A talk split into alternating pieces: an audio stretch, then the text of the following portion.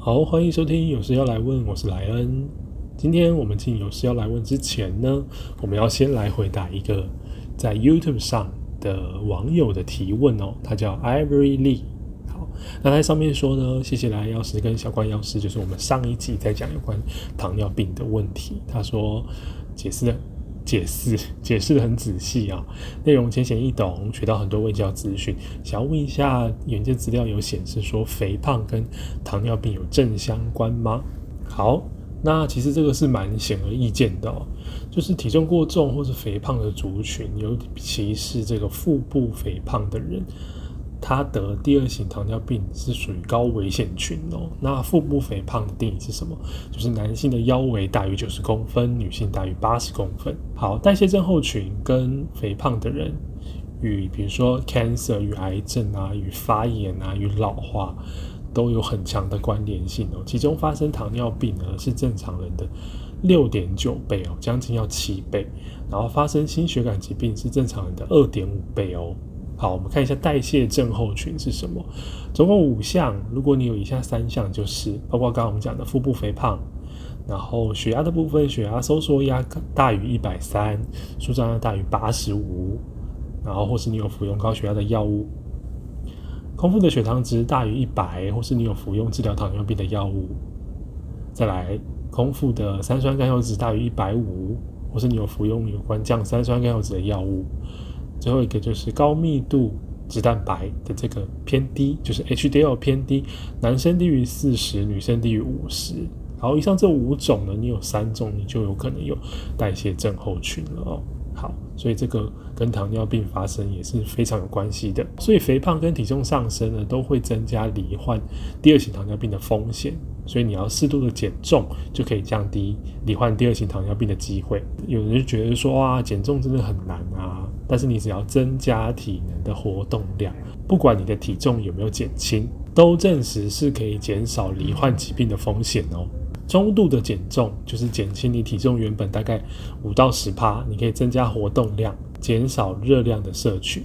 好，那增加活动量呢？我们就是还是提醒大家，一个礼拜要运动一百五十分钟以上。那减少热量的摄取呢？如果你 BMI 是在二十七到三十五，每天减少大概三百到五百大卡。那如果你的 BMI 是大于三十五的话，每天要减少五百到一千大卡。减重除了可以降低这个第二型的糖尿病的罹患的风险之外，也可以降低血压，还有降低胆固醇哦。好，所以呢，Ivory 的提问呢，就是它是有正相关的，那证据也非常多。所以有代谢症候群的朋友一定要加紧脚步的，就是减重啊，或是饮食调整。好，回到我们第六集的有事要来问哦。上一个月六月份呢，因为疫情的关系，所以暂缓了一个月。但七月份呢，我们决定要回复，就是有事要来问了。那我们今天这集要讲的是。Cancer 就是癌症，大家闻之色变的癌症。那因为这个疫情的关系哦，其实有点压缩到，比如说像洗肾的病人啊，需要做化疗的病人等等之类的。所以我们也希望疫情能够有一点趋缓，让化疗的病人可以让他得到正常的疗程。好，我们欢迎今天的跟我一起回答的同事，他是我们特殊制剂组，就是我们的化疗的组长。请组长自我介绍一下。嗨，大家好，我是塞康药师。好，为什么要叫塞康？嗯，因为塞康对我们人体很重要。那等一下我们会讨论的跟塞康有关。今天会跟大家宣导一些跟塞康 有关的一些健康的宣导。好，可能还有人不知道塞康是什么。好，没关系，我们先看一下今天来信的提问哦。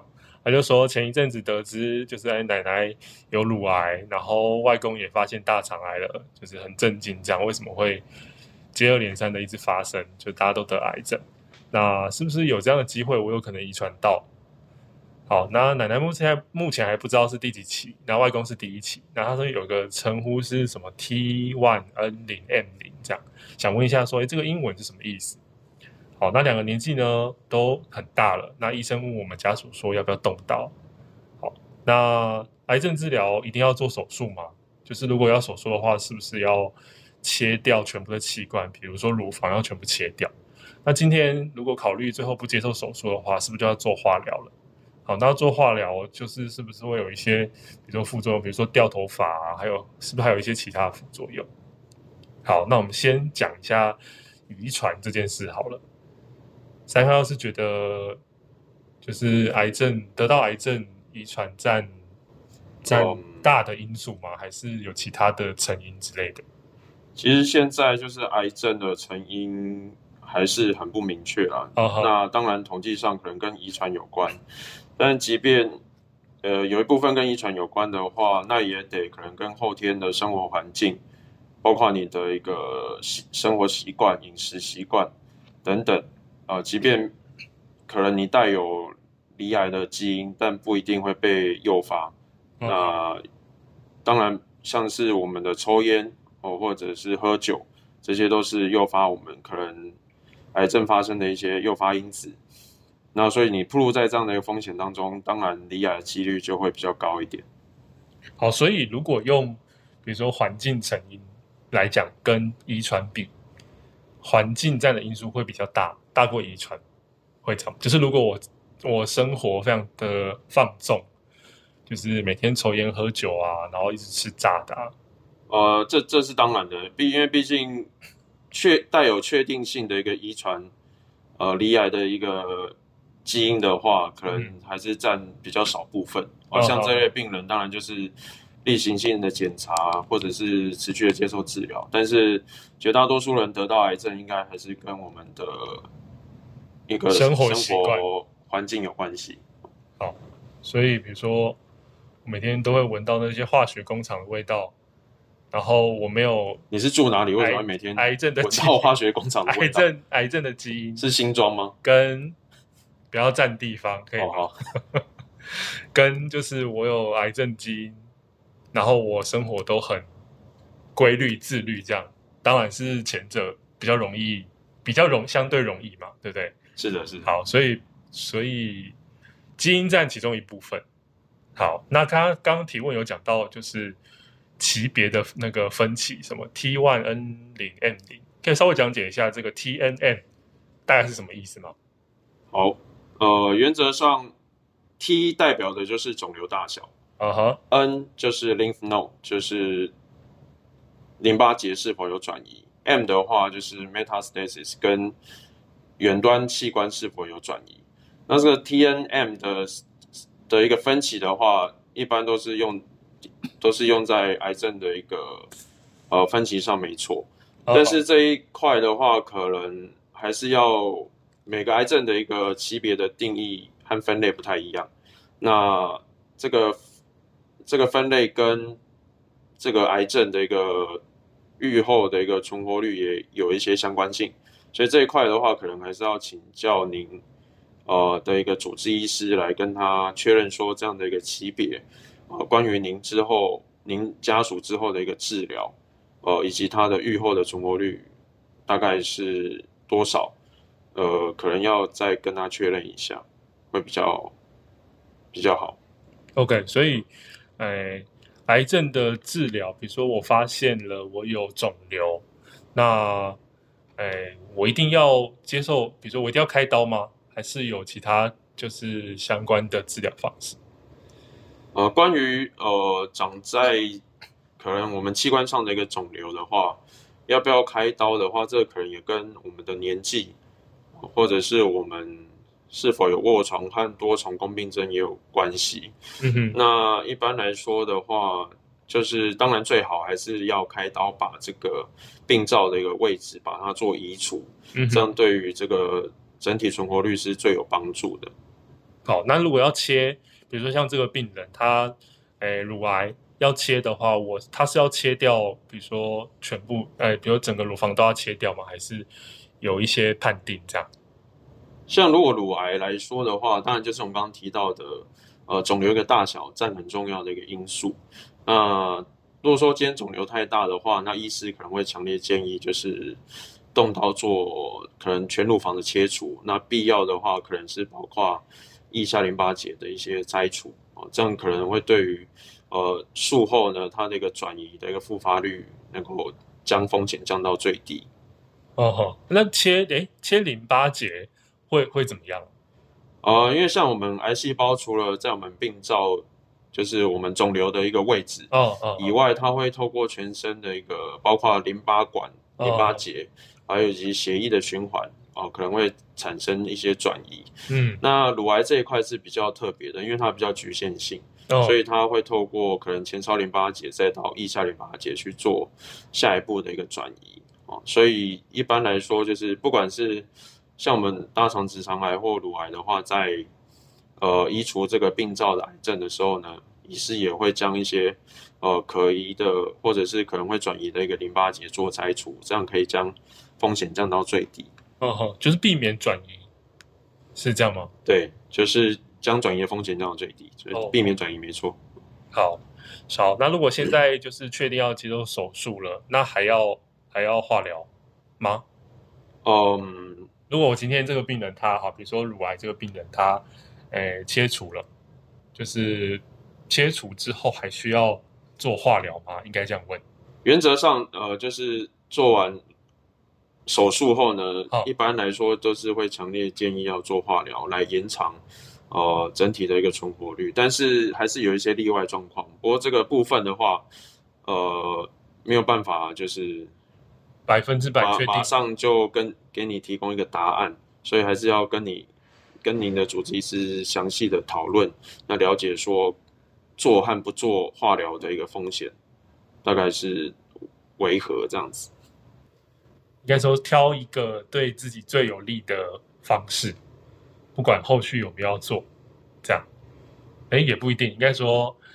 因为因为这一块哦，就是说要看啊，就是有些人在意的是，因为像这个这个询问是家属，那他是说他奶奶，那就要看他奶奶已经几岁了。嗯、那待会我我不确定我们会不会听到副作用部分，因为大家都知道做化疗一定有副作用，那就是要考量到说是想要活久一点，还是在意生活品质，所以这个部分呢，就是要看呃病人本人或者是家属。呃，在乎的是哪一些部分啊？来去做选择。好，既然提到副作用，那就来讲一下副作用。就是，呃，普遍接受化疗的人都会产生怎么样的副作用？可以让大家知道一下。呃，原则上应该大家都听过，做化疗的话可能会嘴巴破，然后或者是恶心呕吐，哦、这是大家最常听到的一些副作用。哦、不过的确。就是化疗常见的副作用主要有五大点，第一点就是恶心呕吐，嗯哼，第二点就是口腔溃疡，就是嘴破，嗯哼，那第三个的话呢，就是我们的骨髓造血能力会变弱，那这包这部分就包括我们的白血球会下降，免疫力变差哦，那红血球和血小板也会下降，那另外呢，第四点的话就是我们的肠胃道。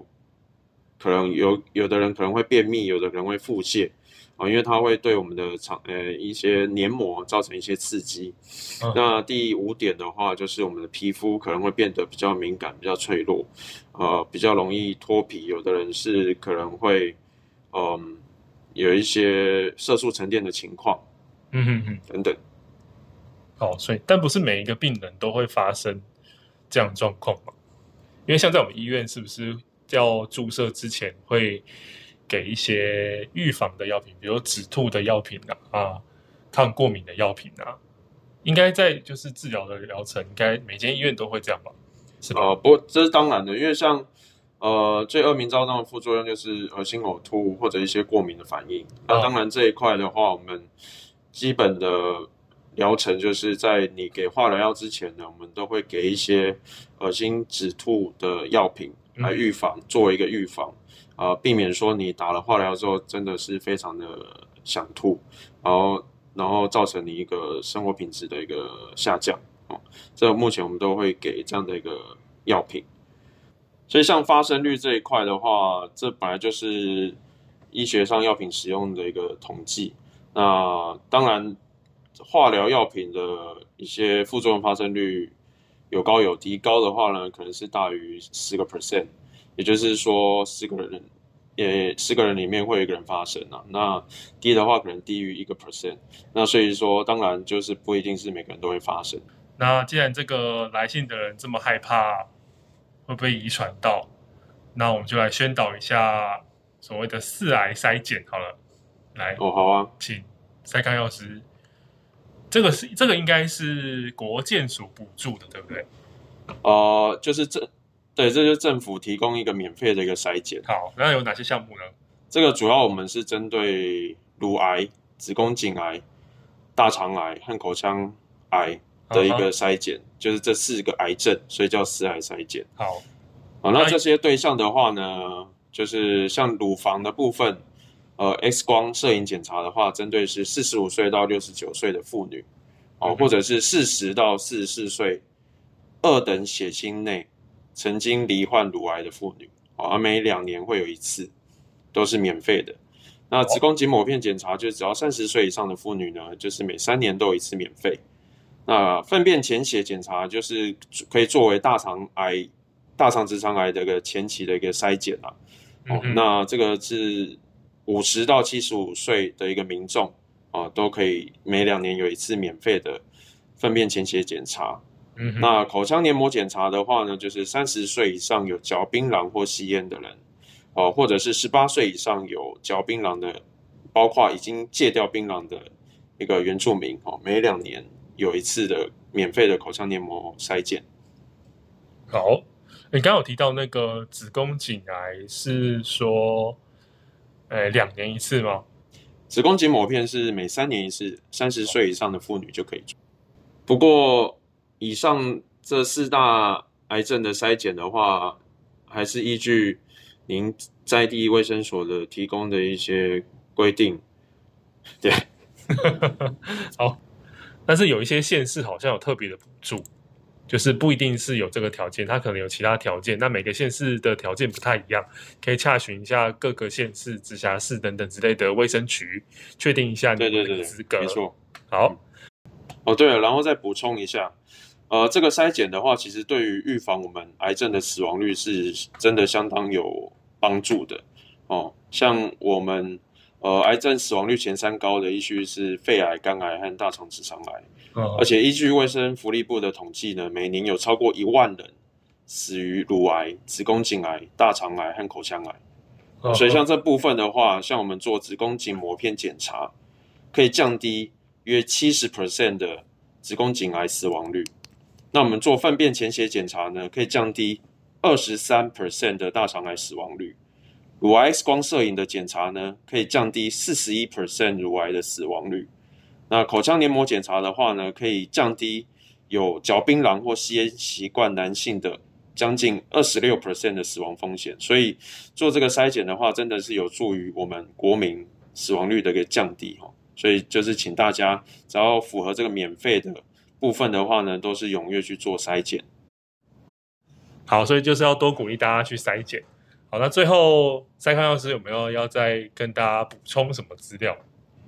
好啊，那在在这边的话，我刚刚有一点忘了补充，就是关于粪便潜血检查来做一个大肠直肠癌的一个筛检的部分的话，其实准确度还是不太够的，因为你粪便潜血是阳性的话，不代表你一定是有大肠或直肠癌，嗯哼，还是要。有有做这个大肠镜进一步的筛检，那即便你粪便潜血阴性，也不代表你就一定没有发生大肠直肠癌。Uh -huh. 所以最好的方式呢，还是建议至少，就是五十岁以上的人呢，至少要做一次哦全肠镜的检查哦。一般建议是用无痛的啦，因为有时候如果你非无痛的话，做全肠镜的话，可能你撑不到。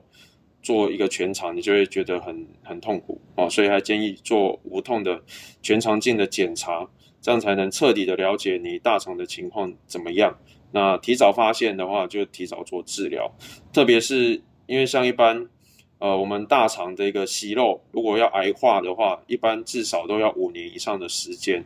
所以呢，在它息肉阶段，我们就把它做切除的话呢，可以有效的去预防，呃，它降低这个息肉。进一步变成癌症的风险啊，这部分的话，就是请大家五十岁以上的话呢，就是建议还是要做一次大呃完整的一个全肠镜的一个检查。所以你有做过无痛的？你有做过？哦，这两个我都有做过。那非无痛的话，其实呃伸不用伸不用伸太进去，我就已经受不了了。所以建议还是要做无痛的。哦，所以它是伸什么东西进去啊？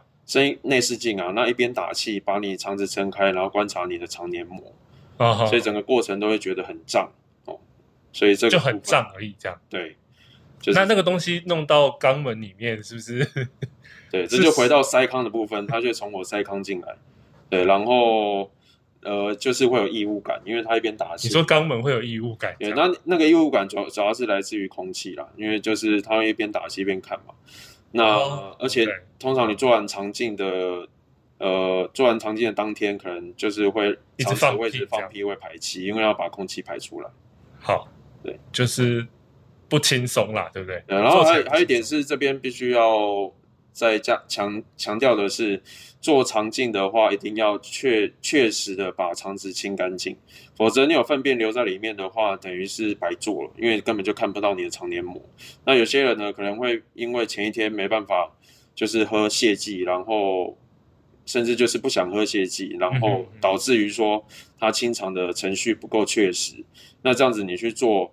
肠镜的话，等于是浪费自己，也浪费医师的时间啊，这样根本就看不清楚。所以做肠镜的话，就是比较麻烦，也比较不舒服的，就是前一天，呃，可能是前一天或到两天，可能要开始低渣饮食，包括清肠的程序都要做得很确实。哦，那也你就是想说，顺便让自己就是清清清清肠，就是让你的肠子把一些废物粪便都排得很干净。哦，等于是说做一次清洁也不错。好，就是因为真的要吃，呃，应该说真的要喝太多东西，就吃太多药了，然后又要喝很多水，可能民众一下子接受度不是那么高，但是就是还是建议大家一定要完整的做好，不然你就等于白白照一次了，对不对？因为没有弄到的话，就等于这次是白费的，啊，你下次又要再受同样的苦。没错，没错。好，今天非常感谢塞康药师来到我们节目。好，谢谢。好。那持续还是接受大家的提问，那提问的方式再放在下方的资讯栏。那谢谢大家收听喽，下次见，拜拜，拜拜。